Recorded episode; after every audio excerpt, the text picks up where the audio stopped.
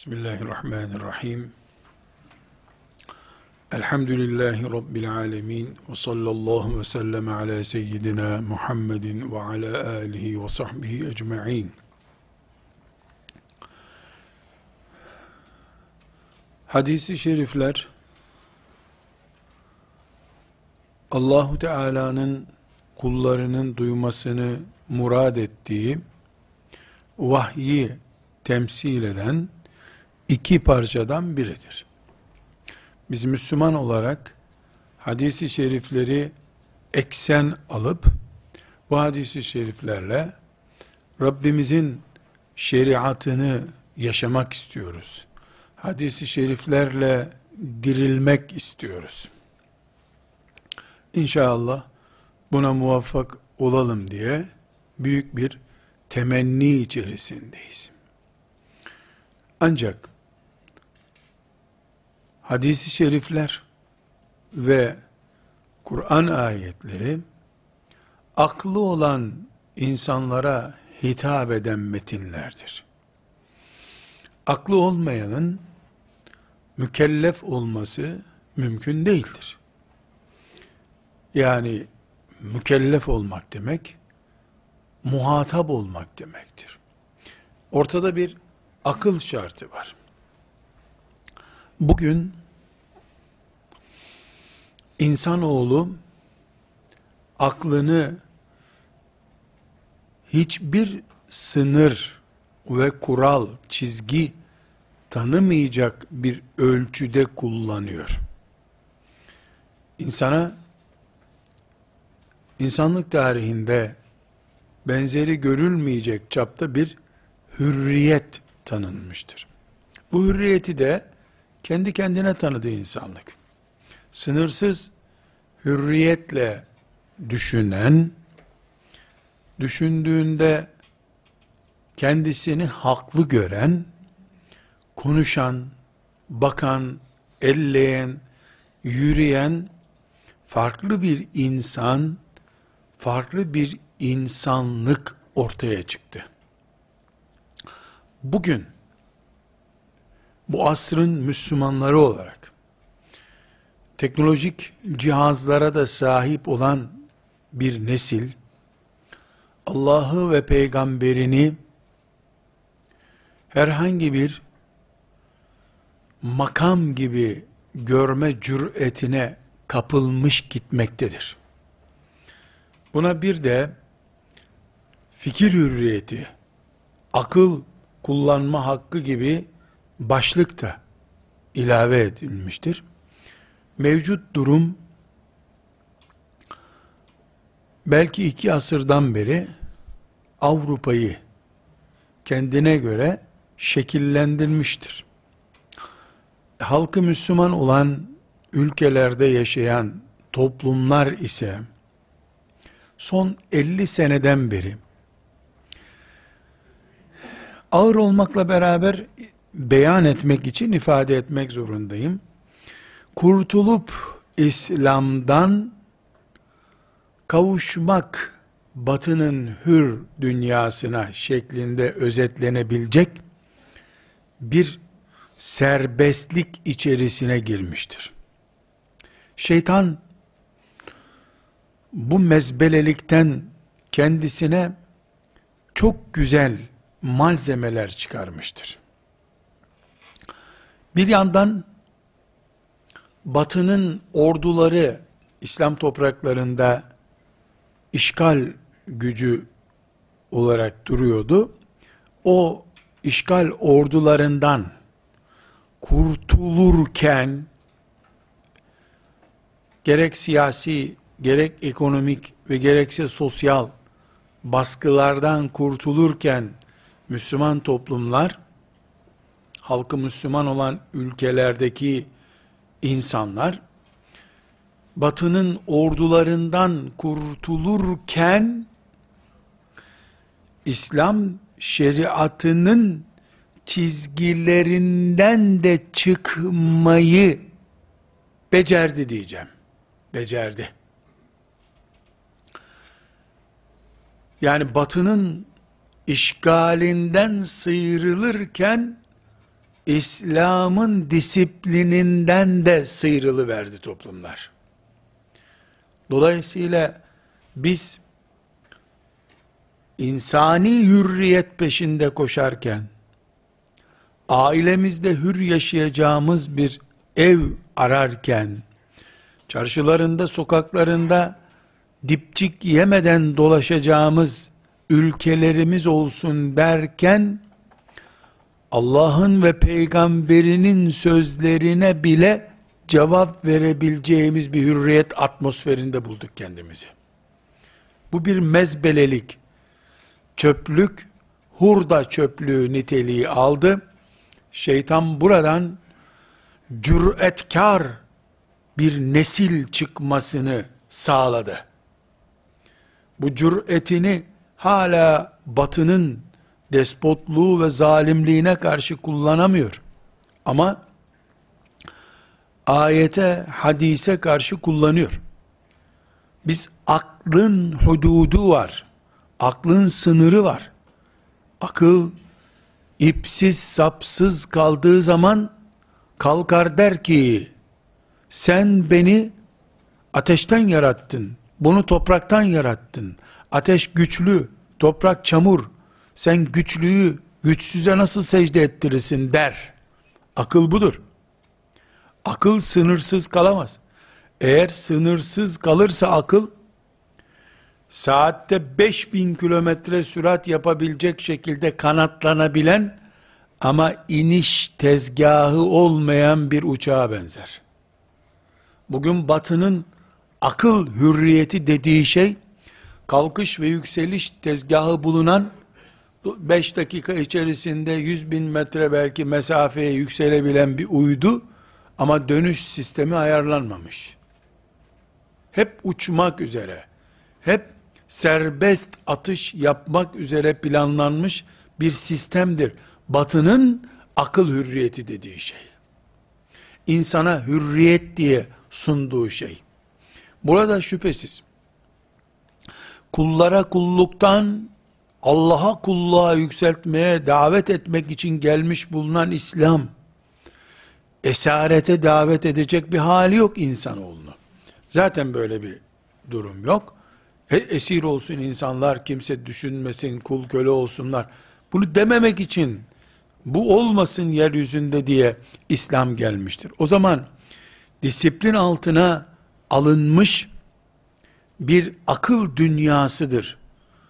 İslam'ın, dinimizin insanlığa sunulmuş akıl nimetini kullanma serüveni. Burada kardeşlerim, neden aklın sınırı, aklın hududu diye ders yapma ihtiyacı hissettiğimizi izah etmeye çalışıyorum. Akılsız naslar anlaşılmıyor. Ama naslara karşı akıl kullanıldığı zaman da işte onu topraktan yarattın, beni ateşten yarattın felsefesi ortaya çıkıyor. Bu sefer Allahu Teala'nın ne kadar nimet sahibi olduğunu kullarına bildirdiği bir serüvende, yani İslam serüveninde, İslam nimetiyle nimetlenmiş insanlar, Allah'a karşı İslam'ı koz olarak kullanmaya kalkarlar. Bugün Müslümanların topraklarında yaşadığı halde, Müslümanların hocası, Müslümanların yazarı, Müslümanların akademisyeni oldukları halde, böyle bilindikleri halde, İslam'ın 1400 yıllık birikimini bir kalemde, bir televizyon programında sıfırlayabilecek enteresan akıllar ortaya çıkmıştır. Bu yükseliş e, tezgahı olan ama iniş için planı yapılmamış olan bir alete dönüşmesi demektir. Bundan Allah'a sığınıyoruz. Bu seferle bu sebeple biz akıllarımızı mümin akıllarımızı Allah'ın dinini daha iyi anlamak, daha onurlu bir insan olarak yaşamak, insana kul olmaktan kurtulmak için kullanırız. Böyle bir sınır çiziyoruz. Bu sınır içerisinde hareket edersek akıl bir nimet olur. O nimet sayesinde Allah'ın sevdiği kullar oluruz. Bu olmadığı zaman bugün batıdaki e, serüven ortaya çıkıyor. E, bu sebeple biz çok da e, konumuzla bağlantılı olmadığı halde yani hadislerle dirilmeye çok da birinci dereceden bağlantı olmadığı halde bir alt yapı konusu olduğu için hadise nasıl bakılır, ayette nasıl bakılır, Ebu Hanife'nin yeri neresidir, Gazali'nin yeri neresidir, İbn Rüşd'ün yeri neresidir, İbn Sina ilah mıdır, nedir? Gibi soruların cevabını da çok rahat bulabilmek için bu mantığı idrak etmemiz gerekiyor. Değerli kardeşlerim, bugün batıda Fransız ihtilaliyle beraber başlayan aklı yüceltme, insanı yükselmek ama asla geri gelmemek gibi yani iniş takımı olmayan bir uçuşa sevk eden e, hürriyet ortamı bizim açımızdan tenkit edilmesi gereken bir mekanizmadır. Neden? Her şeyden evvel biz bunu alamayız. Biraz sonra izah edeceğim inşallah. Batıdaki hürriyet papazların 1500 seneden fazla bir zaman batılı insanı akılsız, din adına köleleştirilmiş şahsiyetler olarak kullanmasının refleksi diye ortaya çıkmıştır. Yani böceğin ölmesinden ipek çıkmıştır Avrupa'da. Yani yanan bir şey, ölen bir şey, bir canlının yok olması senin giydiğin ipek gömleği ortaya çıkardı. Batının hürriyet dediği, aklı üstün tutmak dediği şey, papazları imha etmek için geliştirilmiş bir fikir dalgasıdır. Fırtınasına dönüşmüştür. Fikir fırtınasına dönüşmüştür neticede. Bunun için biz insana herhangi bir kötülüğü veyahut da yanlışı reddetme refleksi olarak sunulmuş bir hürriyetten değil, Allah'ın nimeti ve yaratılışın gereği dinin de mükellef olmak için şart koşulacak kadar esaslarından biri olan akıl ve hürriyeti istiyoruz. Çünkü İslam kimin dinidir? Akıl ve bali olanın dinidir diyoruz. Namaz kime farzdır diyorsun? Hiç ikinci kelimesi yok. Akil ve bali olana diyor. Oruç akil ve bali olana. Akil ve bali, akil ve bali fıkıhtaki bütün konuların birinci kelimesidir. Akil kelimesi. Din akil insanları kendisine muhatap kabul ediyor. Böylece İslam dininin, şeriatımızın akla biçtiği değer fıtrattan geldiği ortaya çıkıyor. Batının getirdiği akıl idraki ise papazlardan kurtulmak için yapılmış bir mitingin sonucundaki verilen karar niteliğindedir. Çok fark var ikisi arasında başlangıç olarak. Buna rağmen bugün İslam topraklarında bir şey anlaşılmamıştır. Batıdan akılla ilgili kurallar ithal edildiğinde afet denebilecek sonuçlar ortaya çıkacaktır. Çıkmıştır da.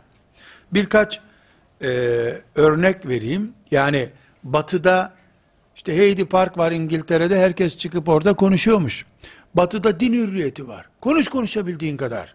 Batıda siyaset hürriyeti var. Konuş konuşabildiğin kadar. Ama Amerika'da niye iki parti var da üçüncü parti kanunen yasak? Kimse bunu sormuyor. Kimse sormuyor. Amerika hürriyetler diyarı değil mi? Kaç parti var Amerika'da? He? Partilere sınır getiriyorsun. Barajlar getiriyorsun. Ondan sonra da bizde herkes istediğini yapardı. Üçüncü bir fikir olarak demokratlar veya cumhuriyetler dışında üçüncü bir fikir olarak Amerika'da birisi bir parti kursun da göreyim. Vatana ihanetten elektrikli sandalyeye oturtuluyor. Normal sandalye, milletvekili sandalyesi isteyen adam elektrikli sandalyeye oturtuluyor. Bunun adına da hürriyet deniyor, hak deniyor. İngiltere'de kraliçenin saçı çok uzadı, kuaföre gitmedi mi deseye birisi göreyim Heidi Park'ta anlayayım ki hürriyet varmış İngiltere'de. Desin birisi bakalım. Kraliçenin tırnağı güzel kesilmemiş deyiversin bakayım. Bir dokunsun bakalım. Konuşma hürriyet çöplükte horoza dokunmadığın sürece hürsün. Karıştırıp solucan bulabilirsin. Horozun gözünü kestirdiği bir solucana dokunsana göreyim seni tavuk olarak. Yok aslında hürriyet dedikleri sınırsız bir şey. Reklamı var. Gerçekçi değil. Mesela batıda bir lastik fabrikasının ticaretini engelleyecek, dolayısıyla lastik sektörünü engelleyecek, hızını kesecek bir projeyi bir delikanlı bir üniversitede açıklasın göreyim. Öbür gün hayatta mı değil mi o bir görelim onu. Hollywood denen film cehenneminde çevrilmiş filmler batılının gece uyurken rüyasında gördüğü şeyler olduğu için senaryosunu yazıyorlar. Uzaya çıkan bir araç da onun hayali, onu yazıyor. Yamyamlaşmış bir insanı da o hayal ettiği için senaryo yapıp filmleştiriyor onu. Yalan, hürriyet dedikleri şey. Çöplük büyük olduğu için horozun kendisine karışmadığını zannediyor. Bu kadar. Buna rağmen esefle ve hasretle dile getiriyoruz ki bir hürriyet dalgası diye her konunun başına akıl ve bali olmak diye şart getirmiş bir dinin mensupları o hürriyete de dandırıldık. Esefle, kahırla bunu beyan etmek zorundayız. Elhamdülillah şu yaşıma kadar Allah babamdan razı olsun. Yetiştiren hocalarımı Allah Firdevs-i Ala'dan aşağı bir yere koymasın. Bir saatliğine hayran olmadım o çöplüğün elhamdülillah. Latin harflerle yazılı kese kağıdı denen şey, eskiden poşet yoktu, kese kağıdı vardı. Eski gazetelerden poşet gibi torbalar yapılırdı. Pazarda onlara konurdu. Onlarla eve bir şey getireceği zaman babam, bir leğene dökerdi. Ee, o getirdiği domates neyse artık leğene dökerdi. Biz daha kese kağıtlarını görmeden 500 parçaya bölerdi onları. Gidip çöpün dibine bastırırdı, gidip karıştırır görür. Sanki nükleer bir güç. Yani ta böyle kireç çöplüğüne döküyor gibi dökerdi. Latince bir şey görüp batıya hayranlığımız olmasın diye. Allah ondan razı olsun. Bu sayede elhamdülillah sayılmayacak kadar günahım olabilir ama bir saatliğine hayatımda, yarım asır geçen hayatımda bir saatliğine ne güzel bu adamların şu bölümü diye hiç imrenmedim. Elhamdülillah.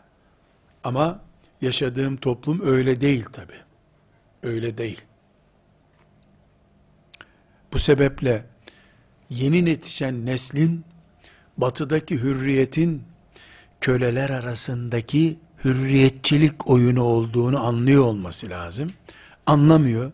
Hele biraz okumuş yazmış, şeriat ilmi bilmeyen, Şatibi'nin muvafakatını okuyamamış, mahrum olmuş, Karafi'nin e, kitaplarını görmemiş, Gazali tanımamış, İbn Rüşd'den istifade edememiş insanlar, İbn Teymiye'nin ne olduğunu anlayamamış insanlar, bu toprakların dev çınarlar yetiştirdiğini görmek hazzına ulaşamadıkları için batının hürriyetçilik oyununu, kölelerin oynadığı hürriyetçilik oyununu ciddi bir şey zannetmişlerdir. Allah'tan halas niyaz ediyorum. Ümmetim adına, bütün gençlik adına elhamdülillah onlar yüzlerce filmleriyle, dizileriyle, basınıyla, enformasyonuyla, her şeyiyle böyle bir şeyi baskı unsuru yapıp enjekte etmek istiyor olsalar bile Allah'a hamdolsun şeriatımdan başka imreneceğim hiçbir şey yoktur diyen yeni bir nesil var. Elhamdülillah. Sayısı çoğalsın, kavi olsun, daha çok ayakta dursun diye hamle yapıyoruz, gayret ediyoruz. Burada kardeşlerim, batının hürriyet idrakinin bize yansıtılmış olmasından kaynaklanan bazı sorunlar var toplumumuzda. Yani bu bahsettiğim şeyler nerede izleyeceğim ben bunu? Bu yanlış taklidi nerede izleyeceğim diyorsanız birkaç başlık sayacağım. Birincisi, birinci başlık dikkat ediniz fikir hürriyeti, konuşma hürriyeti, aklı kullanma mefhumu bizde toplanınca Peygamber Efendimiz sallallahu aleyhi ve sellemin o büyük ikazlarına rağmen Kur'an-ı Kerim'in sakın bölünmeyin ikazına rağmen bölünmüşlük, fırkalaşma, tarikatlaşma, mezhepleşme, kabileleşme anlayışı masum hale gelmiştir. Bu asırda başımıza gelmiş büyük felaketlerden biridir. Ümmetin içinde grupçuluk, ümmetin içinde e, bölünmüşlük eski asırlarda da vardı ama bir hatip çıkıp çok rahatlıkla Allah'tan başka tutunacak ipimiz yoktur bizim diyebiliyordu. Şimdi gruplara sataşmak, grupların ayıbını konuşmak, İslam'a sataşmaktan daha tehlikeli İslam toplumlarında. Bakara suresi olmasın Kur'an'da desen, vay zındık deyip atarlar seni. Rabıta yoktur İslam anlayışında diye ağzından bir cümle çıksa, ölmeden sen lincin bitmez. Böyle bir anlayış peyda olmuştur. Neden? Tabi bu tamim yapıldan, yapılması gereken bir şey değil. Böyle bir vakada yok zaten. Bakara suresi olmasın diyen yok. Bar bir mesel yapıyorum, konum iyi anlaşılsın diye. Bu neden böyle bir yapıya kavuştu? E, adam bildiğini söylüyor. Adam bildiğini söylüyor canım. Hakkı adamın. Konuşuyor adam ya. Konuşuyor ama hançerini ciğerime bastırıp konuşuyor. Bakara suresini tenkit ediyor. Bukhari'ye dil uzatıyor. Ebu Hanife'yi ilahiyat fakültesinde bir asistan yerine bile koymuyor. Öyle konuşuyor. Böyle bir hürriyet olamaz.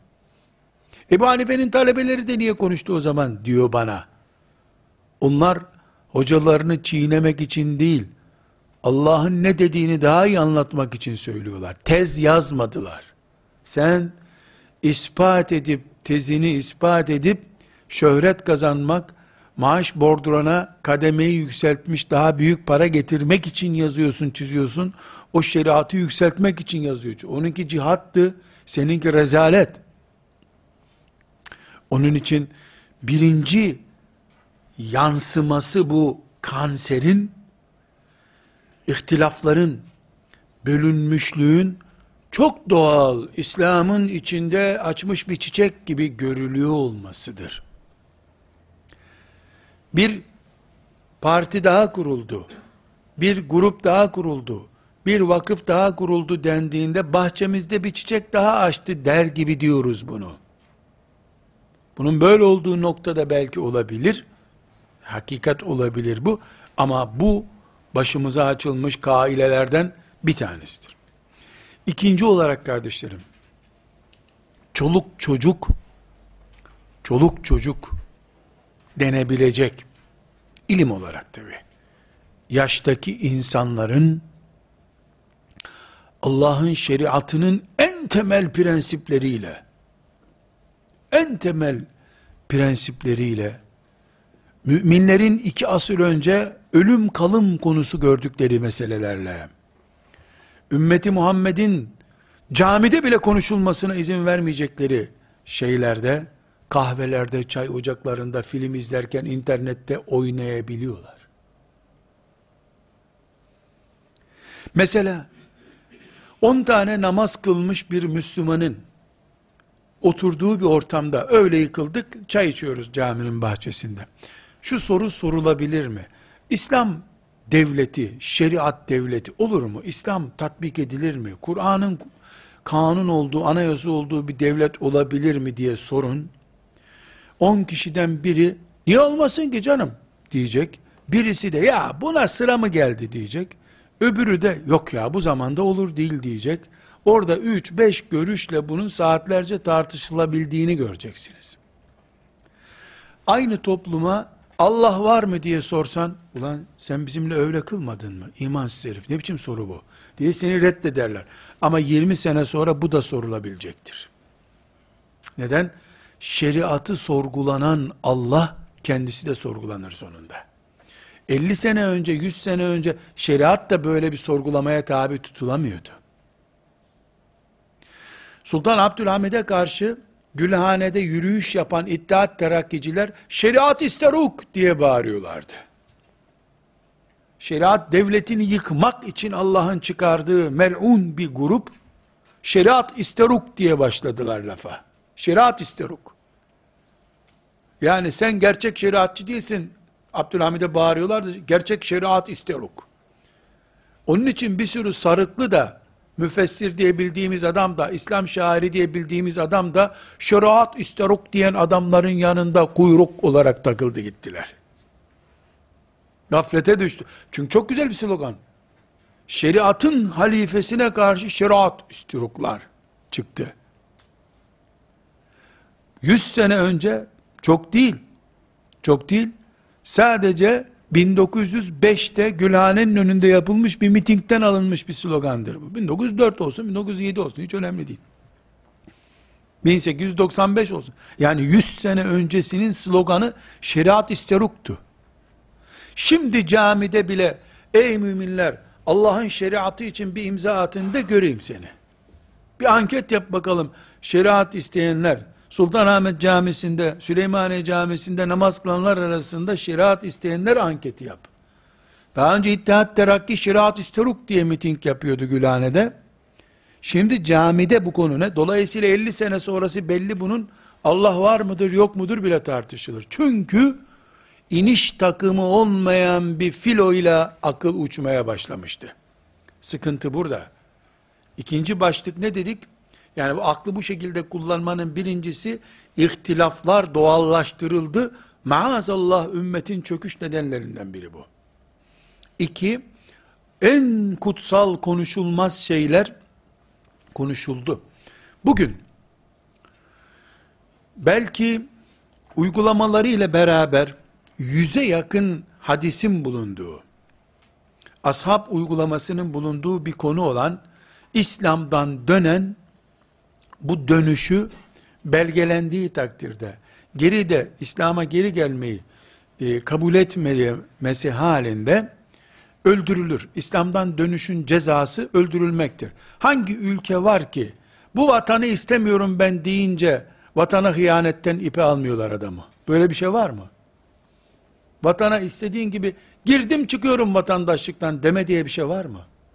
Bir adamın vatandaşlıktan çıkması için bakanlar kurulunun toplanması, yani devletin en üst 20-30 adamının toplanıp onay vermesi gerekiyor. Ondan sonra da istihbarat onu günlerce sorgulamaya alıyor. Nereye gidiyorsun diyor.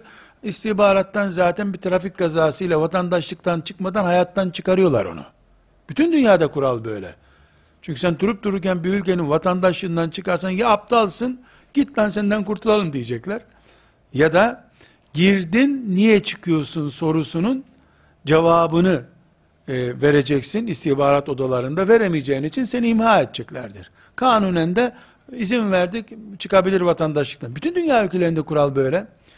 Din şu kadar bin kilometre kare topraktan oluşan bir vatandan daha değersiz bir mukaddes midir ki? Gir çık, gir çık olsun. Hadis var. Sahih hadis-i şerif var. Ali radıyallahu anh'ın önüne birisini getirmişse ben İslam'dan çıkıyorum. Demiş çıkmış Ali çağırmış onu. Şimdi adamı kurtarmak istiyor radıyallahu anh. Hani emirül müminin Ali'den kastediyorum. Filan mahallenin muhtar Ali'den değil. Duydum sen Hristiyanlıktan çıktın öyle mi demiş. Evet demiş adam. Bir kızı seviyorsun. O da Hristiyan olmadıkça seninle evlenmek istemiyor. Sen şimdi Hristiyan olduğunu söyledin, onunla evlenip sonra İslam'a geleceksin değil mi? Yok öyle bir şey demiş. Ya sen Hristiyanlardan bir para kapmaya çalışıyorsun. O parayı kapıp tekrar İslam'a geleceksin değil mi? Yok öyle bir şey. Çıktım diyorum sana demiş. Ben İsa'nın Mehdisi olmadıkça bir daha başka din değiştirmem demiş. Öldürün bunu demiş Ali radıyallahu anh. Öldürün bunu. Ne var burada? Ali bir defa adama e, çanak sorular veriyor ki he he e, ben böyle yanlışlıkla çıktım İslam'dan desin. Bakıyor ki adam inatçı, şuurlu. Öldürün bunu demiş. Şimdi bunu bir sürü ilim adamı kılıklı insan e, İslam e, din hürriyetini sınırlamış e, sayılır. E, bu dolayısıyla olmaz böyle bir şey demeye getiriyorlar. Yazıklar olsun. Şunu de. Bu bugün Müslümanların tatbik edebileceği bir hüküm değildir. Dünya kamuoyuna karşı gücümüz yetmiyor ama Allah'ın şeriatı budur. De böyle ya. Bak bunda bir sıkıntı yok. Uygulayamadığımız pek çok konu daha var bizim. Ama ne diyoruz? Elimiz yetmiyor ya Rabbi diyoruz. Fakat çok enteresan kardeşlerim, kafirler oynarken çok iyi oyun oynuyorlar. Bizim gibi öyle sadece kendi grubunun mesajını göstermek için değil. Bakın Birleşmiş Milletler İnsan Hakları Evrensel Beyannamesi 1950'den beri oturttular bunu. İnsan Hakları Evrensel Beyanı 40'larda çıktı ama beyanname 50'den beri bütün dünyaya baskı yaptılar, direttiler. Dünyada e, Suudi Arabistan ve bir iki payanda ülke e, bu anlaşmayı imzalamadı. Suudi Arabistan İnsan Hakları Evrensel Beyannamesini imzalamıyor. Suudi Arabistan'ın devlet olarak kurulduğu ve Birleşmiş Milletler'e üye olduğu tarihtir o tarih aynı zamanda. Üç aşağı beş yukarı benzer tarihtir. Suudi Arabistan hiçbir şekilde tenkit de edilmiyor. Mesela Kuzey Kure'ye saldırıyorlar bak. İşte şurada adam astın, burada kestin, şurada dokundun. Suudi Arabistan İnsan Hakları Evrensel Beyannamesini imzalamadı. İmzalama nedeni de bu maddedir din İslam dininden döneni öldürürüz biz diyor Suudi Arabistan. Siz ise bunu bize imzalatırsanız bir daha ben ülkemde İslam'dan çıkana ceza veremem diyor Suudi Arabistan. Bunu da Birleşmiş Milletler'e onlarca konferansta deklare ettiler. Suudi Arabistan'ın dünyanın kaçıncı gücü olduğunu konuşmaya bile gerek yok. Yani devlet olarak adı şanı yok. Ama ayarlarken sipop ayarlarını iyi yapıyorlar hainler. Müslümanların yarın öbür gün bir İslam arayışı içerisinde olmalarına karşı Suudi Arabistan pakette hazır hep bekletiliyor. Bu maddesi bile tam bir şeriat maddesidir Suudi Arabistan. Resmen tam 60 senedir Birleşmiş Milletler'e meydan okuyor imzalamam bunu diyor. Bir ara e, bu konunun din hürriyetinde cezalandırma olmamalı konusunun konuşulduğu konferansa Suudi Arabistan adına katılan alimler diyeyim, onlara göre akademisyenlerin sunduğu raporları gördüm. Yani böyle yalandan da olsa mutlu oldum ya. iki saatliğine mutlu oldum. Elhamdülillah ya. Örnekler veriyorlar. Yani bu mümkün değil, uygulanamaz diyorlar. İslam'dan dönen öldürülmelidir. Böyle orada Birleşmiş Milletler'in konferans salonunda savunuyorlar bunu. Ama ihlaslıdır değildir ben gördüğüm şeyi tiyatro olarak görüyorum. Böyle gözümün önünde. İhlaslıysalar da Allah ecirlerini ziyade etsin. Ne kadar mutlu oluyorum. Fakat bugün Suudi Arabistan'ın e, işte Kabe Medine oradadır diye yaptıkları bu plan gereği ya da Osmanlı hilafetinden kopmasını makul, şeriat isterukçuların kurduttuğu bir devlettir o. Makul hale getirip, lan daha iyi lan, Abdülhamit'ten daha iyi bir devlet kurdu adamlar. Dedirtebilmek için, e, İngilizlerin takdir ettiklerini, bugün okumuş yazmış Müslümanlar takdir etmiyorsa, bu çöplükte yanlış yere dolaşıyor bu tavuk solucan ararken diyorum ben işte. Bunu anlatmak istiyorum. Konumuz budur. Mesela, kadının tesettürü konusu. Ya biz bu topraklarda 50 seneye yakın zamandır tesettür savaşı yapıyoruz. Şimdi neredeyse aman tesettürlü olmasın kızlar diyecek hale geldik. Tesettür afetin kendisi oldu. Neden? Çünkü tesettürü şeriatın yani Allah'ın kitabının, peygamberin sünnetinin istediği kıvamdan zevklerimizi tatmin edecek kıvama taşıdık. Sorun buradan kaynaklanıyor. Tesettürle de nefsani hazlarımızı doyurmaya çalıştık. Niye? E, tesettür tıpkı namaz gibi Allah'ın bir emri mi? Bitti. Efendimiz sallallahu aleyhi ve sellem Esma, baldızı, Ebu Bekir'in büyük kızı Esma, yanında duruyor. Çok ince bir kıyafet giymiş. Ki o dönemde 1500 sene önce ince kumaş nedir merak ediyorum. İnce ne kadar ince yani. Lütfen siz düşünün. Yani bugünkü teknolojiye bakın. Bir milimden az bir inceliği olan kumaş üretiliyor belki ama petrolden, sentetik, şundan bundan. Yani o dönemde hangi ince kumaşı üretmişler ki Efendimiz Esma demiş. Baliga olmuş, hayız görmüş bir kız böyle ince giyinmez buyurmuş. Yani Ebu Bekir'in kızı, kız kardeşinin evi olan peygamberin evine geliyor aleyhissalatü vesselam. Sokağa çıkıp geliyor tabi. İnce giyinmiş de, Efendimizin dikkatini çekmiş, Esma ne yapıyorsun sen demiş, böyle ince giyinme demiş. Sen baliga oldun, hayız görmüş bir kızsın, yani senin böyle ince giyinmen doğru değil. Demek ki, Peygamber Efendimizin gözünde tesettürün bir standardı var anlatmak istediğim şeyi söylüyorum. Bir standart var ortada. O standardı bugün Müslümanlar zevklerine göre tahrif ediyorlar. Niye? Çünkü 10 defa karşılaşsalar sokakta aslında bakmayacak erkek öyle bir başörtüsü takmış ki ona bakmayan erkeğin gözü yok demektir. Tesettür albenili hale gelmiş.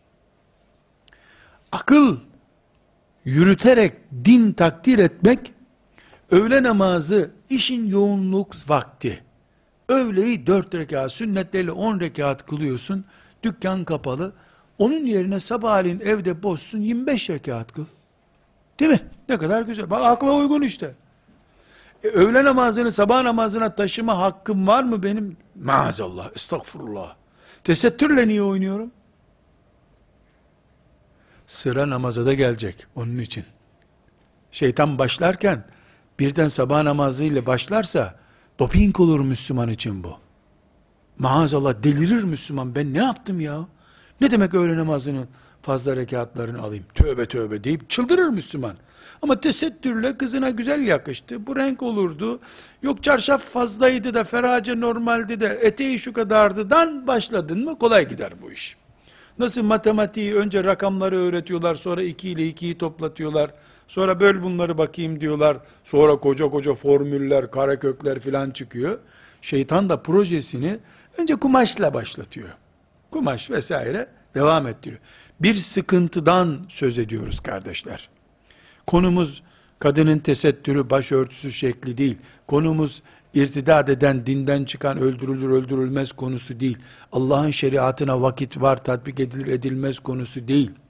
Ama çözülme, bu fikir hürriyeti ortamından dolayı nasıl yuvarlıyor bizi, onu konuşuyoruz. Maazallah. Mesela kadının çalışması konusu. Kadın çalışabilir mi çalışamaz mı? Tek bir nas yoktur kadın çalışamaz diyen. Ayet ve hadis yoktur. Erkek ne kadar çalışırsa kadın da o kadar çalışır. Şeriatım budur benim. Şeriatım budur. Tek bir nas yoktur. Meneden. Ama kadını erkeğin zevkini tatmin aracı olarak kullanmak, araba lastiği reklam yapmak, reklamı yapmak için kadın vücudu kullanmak, mankenlik yapmak, çalışmak olarak kadına takdir edilebilir mi diye sorduğunda, dağ gibi bir engel çıkarır şeriatım senin karşına. Çalıştıramazsın kadını der. Evinde oturacak kadın der. Maden ocağında çalışama, çalıştıramazsın kadını der. Niye? Maden ocağında 20 sene çalışan bir kadın anne olamaz bir daha. Zaten ciğer hastası bir kadın o çocuk nasıl doğuracak? Eşinin hizmetini yapamaz. Yani kadının kadınlığı bir numara, çalışması iki numara olmalı. Halbuki kavvame ayetinde Allahu Teala erkeğin çalışmasını bir numara, ev işini iki numara haline getiriyor. Erkek çalışacak. Ve bima enfekû infak ediyorlar çünkü diyor. Allah rahmet etsin. Çok hem de rahmet etsin. Biraz yetmez. Osman Öztürk hocam bir gün telefon etti. Nurattin dedi, senin dedi mahrem cevaplar diye bir kitabın geldi dedi bana. Okudum. Şöyle alnını bir uzat bakayım telefona dedi. Hayrola hocam alnını telefona koy dedi. Koydum. Ha oradan öpüyorum dedi şimdi. Tebrik ediyorum dedi. Ama dedi kadınları şımartıyorsun dedi. Ve bima enfeku bölümünü sanki gizlemişin gibi oldu. Biliyorum dedi sen benden fena düşünüyorsun ama bunu bastır biraz dedi. İkinci baskıda düzelteceksin dedi bunu dedim. Tamam hocam dedim. Yoksa dedi kadınlar sokağa çıkacak. Biz erkekler olarak evde oturacağız dedi. Sen öyle yüz veriyorsun kadınlara dedi. Allah hocama rahmet eylesin. Sonra bizim üzerimizde medya bombardımanı esnasında hocam yaşamıyordu tabii bu dünyada. Yeri nur olsun inşallah. Ee, ufkumun açılmasında büyük katkıları olan bir isim olduğu için rahmetle yad ediyorum hocamı. Ee, yani diyecektim hocam bu haliyle bile başıma neler geldi görüyorsun. Senin dediğini yapsam herhalde tanklarla üzerime geleceklerdi. Ama her halükarda erkeğe gelince Allah çalışsın idare etsin diyor. Kadına gelince evde otursun çalışacaksa çalışsın diyor. Bir düzen kurmuş Allah. Ama şimdi bir fikir hürriyeti çıkıyor. Kadınlar istedikleri gibi konuşuyorlar. İnternetten iki tane makalenin başlığını görmüştür. Okuduğum makalenin aynısını yaz desen hatırına bir şey kalmamış. Bir makalenin başlığından etkilenmiştir. Ondan sonra da bakıyorsun Allah'a cevaplar veriyor. Peygambere cevaplar veriyor. Aklın sınırı belirlenmediği zaman ateşle çamuru kıyas etmeye kalkar. Mesela alkol hiç ümmeti Muhammed'in içinde biraz alkol, çok alkol tartışması yapılabilir mi ya? Alkolün birazı olur mu ya? Yine e, bir örnek vereceğim. Bu örnekleri niye zikrediyorum? Benim haleti ruhiyemi anlamanız için. Yani niye bunu takdir ediyorum? Bir yerde okuduğum şeylerden etkilenip değil, yaşadığım hayattan etkilenip konuşuyorum. Bir zamanlar bundan neredeyse 7-8 sene önce e, gazlı içeceklerdeki alkol konusu diye bir konu vardı. Rabbimin lütfu ihsanı oldu. O konuyu piyasaya sürmek, ve araştırma malzemesi yapmak bana nasip oldu.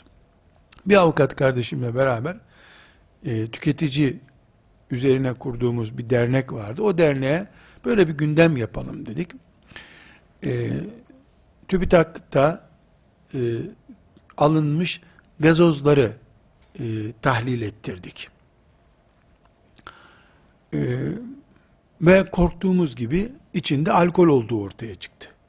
Bütün e bu kapağını açınca fış yapan şey değil. Biz gazoz ona diyoruz.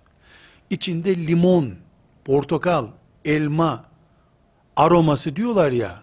Kokusu, elmanın kokusu var orada. Limonun kokusu var, kendisi yok. Aroma bulunan şeyler içinde alkol ihtiva ediyor. Çünkü aroma katı bir yağ cinsi bir şey. İşte misal yani bilmiyorum aslında. Bir ton suya ondan 10 gram atıyorlar. Ama 10 gram bir şey eriyip her tarafına dağılması için alkolle katıyorlar bunu. Dolayısıyla bunlar bilimsel olarak söylemiyorum anlaşılsın diye. Bir ton suya 100 gram aroma katıyorlar. 2 kilo da alkol katıyorlar. Bu karışımdan da oh be limon kokuyor diyor. Mesela çok basit şekerlerdeki limon kokusu. Şekerlerdeki portakal kokusu. Şuruplar. Şuruplarda da mesela ıhlamur lezzeti veren şurup içiyorsun hasta olduğunda. E, ihlamuru basıyor basıyor basıyor eliyle böyle eritiyor çiçeğin öyle olmuyor. Alkol kazanına atıyorlar ihlamuru. Alkol onu ayrıştırıyor, başka bir nesne ayrıştırmıyor. Başka türlü de yapılması mümkün. Ama bir gazoz 1 lira ise 5 liraya mal oluyor o zaman. Ekonomik değeri yok. İlaçlarda da aynı şekilde. Kanser ilacı gibi pahalı oluyor o zaman ilaç. Şimdi bunu biz o zaman araştırdık, ortaya çıkardık. Arkadaşlar e, e, dediler ki, e, hocam bunu hemen Ramazan-ı Şerif'te yaklaşıyordu, hemen medyaya sunalım, Ramazan'da kurtaralım insanları. Dedim ki arkadaşlar, hızlı kalkmayalım dedim. Biz bunu zamana yayalım, alttan alta toplum bunu benimsesin. Birden yaparsak karşımıza su çıkacak. Çünkü Müslüman bir firmanın da ürettiği gazoz var. O zaman o senede yeni çıkmış piyasaya. Kolayı ilk defa İslamlaştırmış filan böyle müthiş bir o dönem. İslamcı kolanın çıktığı dönem. Bu firma Müslümanların vakıflarına, hoca efendilerin medreselerine yardım da yapıyor. Dolayısıyla karşımıza hocaları alırız. Aman dikkat et dedim. Yok hocam bu cihattır dediler. Sen katılmıyorsan biz bu cihada devam edeceğiz. Dedim ya ben sizi bu noktaya getirdim mi? Tamam. Buyurun serbestsiniz dedim. Ee, bana göre bu iş fiyasko ile sonuçlanır. Niye sonuçlanır? Türkiye'nin en popüler iki tane alemini karşınıza çıkarırlar. İçmek sünnettir bile derse şaşarsınız siz. Yani haberiniz olsun dedim. Ya benim arkamdan toplantıdan sonra hoca duygusallaştı filan. Hatta bir arkadaş yönetim kurulunda benimle oturan bir arkadaş yani hoca herhalde kendinden başkasından pay almasını istemiyor bu işten. Sevaplar hep kendine kalsın istiyor düşünmüş. Ben kenara çekildim. Ee, hiç unutmuyorum. O Ramazan-ı Şerif'te basına verildi bu. O günleri hatırlayan kardeşlerim çalkalandı. Yani o Ramazan ayında satışları düştü firmaların.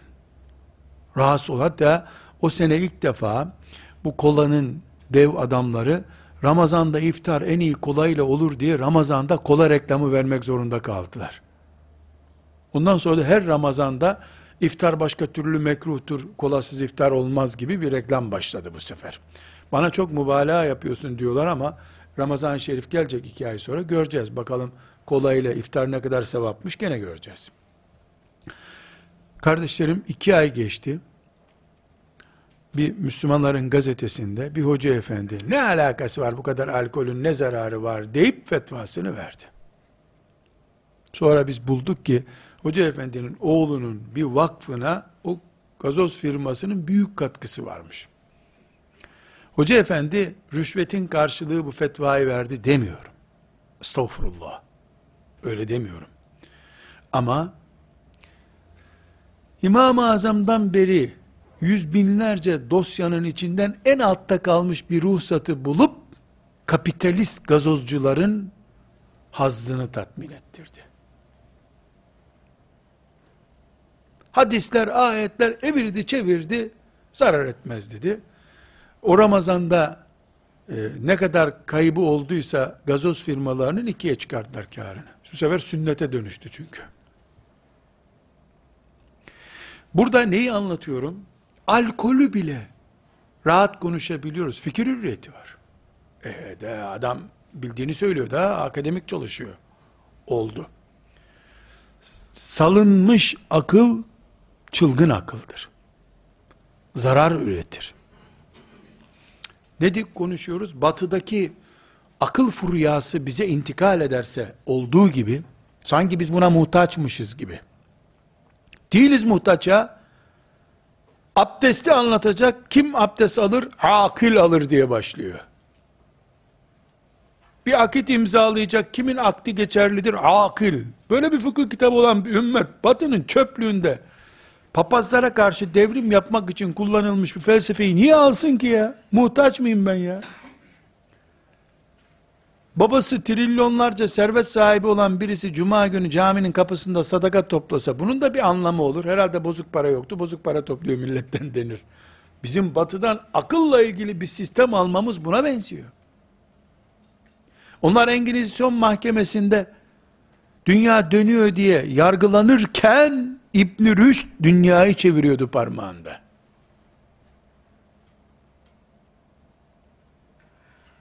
Bir tarihleri karşılaştıralım ya. Ben buydum o, dünya dönüyor dediği için asılıyordu. Bıçakla boğazı kesiliyordu. Bende de dünyayı parmağında çeviren gazaliler vardı. Altı defa hapishaneye girmiş, hiçbirinde de görüşünden vazgeçmemiş İbn Teymiye var. Birilerinin deli, sapık, mezhepsiz dediği adam, Bağdat'ta çıktı, Şam'da çıktı, Basra'da çıktı, Kahire'de çıktı. Elhamdülillah. Biz ümmet olarak batının çöpünden hurda toplayıp onu eritip yeniden poşet yapacak bir ümmet değiliz biz. Elhamdülillah. Ümmetimizin prestiji var. Eğer ümmeti Muhammed'i hilafeti kaldırılmış, başsız kalmış 1920'sinden sonradan başlatırsan elbette batıda ne bulursan topla o zaman. Bu ümmet 1924'te e, ortaya çıkmış bir ümmet değil ki elhamdülillah. Bizi Medine'den başlat. Payitaht İstanbul'dan başlatma. O zaman biiznillahü teala kimsenin çöpünden enerji üretmeye muhtaç olmadığımız anlaşılacaktır. Ne dedik? Bu fikir hürriyeti safsatası bizi ihtilaflar bölünmüşlükleri benimser noktaya düşürdü. Lakırdılara bile itibar etmek zorunda kaldık. Normal medrese görmemiş, liseden sonra bir şey görmemiş, ona da mikrofon uzatılıyor. Ne düşünüyorsunuz diye. E, efendim bana göre dedi, o da başlıyor. 70 senedir kütüphanesinden çıkmamış bir alime de aynı mikrofon uzatılıyor. Kitapla poşet arasında fark görmeyecek bir adama da aynı mikrofon uzatılıyor. Ve buna hürriyet deniyor. Bir. iki, şeriatımızın en temel değerleri üzerinden çoluk çocuğun tartıştığı bir değer haline geldi. Ama ben hangi dünyada yaşadığımı da bilmem gerekiyor. Koca Türkiye bölünsün mü bölünmesin mi diye de konuşulan, bunun için televizyon programları yapılan bir ülkede e, herhalde İslam'da rahat parçalanıyor. Vatan da gitti, din de gitti oluyor. Hasbunallahu ve ni'mel Üçüncü nokta kardeşlerim. Adana fikir hürriyeti denen bu fırtınanın oluşturduğu, bizim topraklarımızı oluşturduğu üçüncü mesele, genel İslam kültürü erimiş durumdadır. Erimiş. Hurafeler, batı dedikoduları, insanların kendi indiği anlayışları, indiği ne demek? Kişisel kanaat demek. İndiği anlayışları dinin yerini doldurdu. Çok basit bir misal arkadaşlar. Kocası ölen bir kadın 20 yaşında da olsa 80 yaşında da olsa şeriatımıza göre iddet bekler. İddet nedir? 4 ay 10 gün evlenemez. Evlilikle ilgili bir işlem yapamaz. 4 ay 10 günü de kocasının evinde geçirir, geziye çıkamaz. Hastane ve e, zaruri ihtiyaçları hariç evinde durur, dışarı çıkmaz.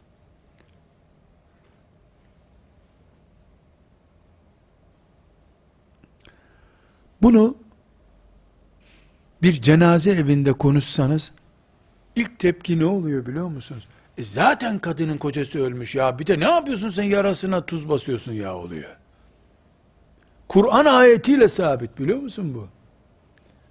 Ama şeriatımıza ait meseleler bir kültür bile değil artık. Kaldı ki itikat konusu bunlar. Kültür olarak bile gündemimizde yoktur. Allah'tan belli bir kesime karşı farklılık oluşturduğu için çocukları sünnet ettirmek var hala. Elhamdülillah o kaldı. Ama bunun ne olduğu ve niye yapıldığı konusunda da bilgi yok. Kazara doktorlar dese ki uygun değil, gidecek, o da gidecek. Çok kötü bir örnek daha vereyim. Bugün örnek verme günümüz olsun. Bir doktor arkadaş dedi ki sünnetle ilgili dedi Almanya'da bir e, konferansa katılacağım, çalışma yapıyorum, bana destek olur musun dedi. Tabi dedim. Davet ettim, geldi. Yani sünneti dinin neresine oturtmamız lazım diye konuştu. Çok endişeli baktım. Ya dedim niye korkuyorsun? Ya dedi ki hocam bildiğin gibi değil dedi. Bu konu gündeme geliyor. Yakın dönemde Avrupa Birliği karar alacak. Sünneti e, yani çocuklara yapılan sünneti yasaklayacaklar. Türkiye'de buna uyumak zorunda dedi. Çünkü Avrupa Birliği e, tapınılan bir ilah düzeyine çıkınca yemek yemeyeceksiniz dese yemeyeceğiz zaten. Ekmeği poşete koydular da çocukların sünnetsizliğini karar etseler kim ne diyecek? Ekmekle oynuyor. Poşetle de oynadığı gibi her şeyle oynuyor. Dedim ki Avrupa Birliği böyle bir karar almaz merak etme dedim. Hocam benden önce konferanslara baktım karar al, almaz sen hiç merak etme dedim. Ya hocam ne biliyorsunuz siz dedi. Bak doktor bey dedim. Biz senin gibi cerrah merrah değiliz ama bir şeylerden anlıyoruz. Yahudiler de sünnet oluyorlar. Yahudileri üzecek bir karar Almanya'nın imzasından çıkmaz merak etme dedim. Aa hocam dedi onun için ısrarla bu toplantı Almanya'da oluyor. Bütün ülkeler reddetti bunu dedi. Evet dedim. Geçen ay beni aradı. Hocam dedi konferansta çıktı hahamlar bir bağırdı çağırdılar ki dedi. Toplantı sonuç bildirgesi bile hazırlanamadı doğru dürüst dedi. Elhamdülillah. Ama rezillik. Bizde böyle bir kampanya başlatılsa televizyonda herhalde bütün e, hocalar farz değil zaten canım sünnet diye başlayacaklardır. Ne kötü bir şey. Ne üzücü bir şey. Neye örnek veriyorum üçüncü madde olarak bunu? İslam bir hayat sistemi olarak kültürümüz bizim, yaşam tarzımız, kılık kıyafetimizden yeme tarzımıza kadar mesela ayakta yemek yemeyiz ümmet olarak biz. Ah bir kültür bu. Farz mıdır? Hiç önemli değil ne olduğu. Bu ümmetin asabından beri bugüne taşınan kültür bu mudur? Budur. Bitti lan biz buyuz işte. Diyemeyecek hale geldik. Neden? Çerçöp kültür her şeyi doldurdu. Bir bizimkine yer kalmadı. Orijinal gitti. E, sunni uydurma şeyler değer kazandı. Sıkıntımız bu. Ve kardeşlerim asıl afeti kökleştiren mikrobik bir sorun haline getiren şey bu fikir hürriyeti ven hastalığına yataklık yapıyor. Neden? Çünkü bu fikir hürriyeti sayesinde dünyevileşme palazlandı. Dünyanın reklamı oldu. Şuraya bak, buraya bak. Mesela e, fikir hürriyeti sayesinde umreden gelen, haçtan gelen birisi konuşurken bir hoca efendi kaybettim kendimi Rabbimin huzurunda diyor. Kaybolup gidiyor. Oradaki teknolojik gelişmeleri, işte duygusallığı, fotoğrafını, Uhud'da şehitlerle çektirdiği hatıra foto, bir de deveye elini koymuş maşallah ne güzel poz vermiş Hacı abi filan. Arap entaresi giymiş. Bütün bunlar ne oluyor? Mekke'yi toprağın altına çekiyor. Medine'yi tarihi şehir, nostaljik şehir, şeriatı olmayan şehir haline getiriyor. Bunların neticesinde stres atmak için Medine'ye gidiliyor. Mekke'ye gidiliyor, Umre'ye gidiliyor olunuyor. Vehn hastalığı, Ebu Davud'un hadisindeki vehn hastalığı oturuyor. Ve daha sonrasında bu dersin göreceğiz. Ee, beşinci maddemiz, herkesin arzusu ilahı haline geliyor bu sefer.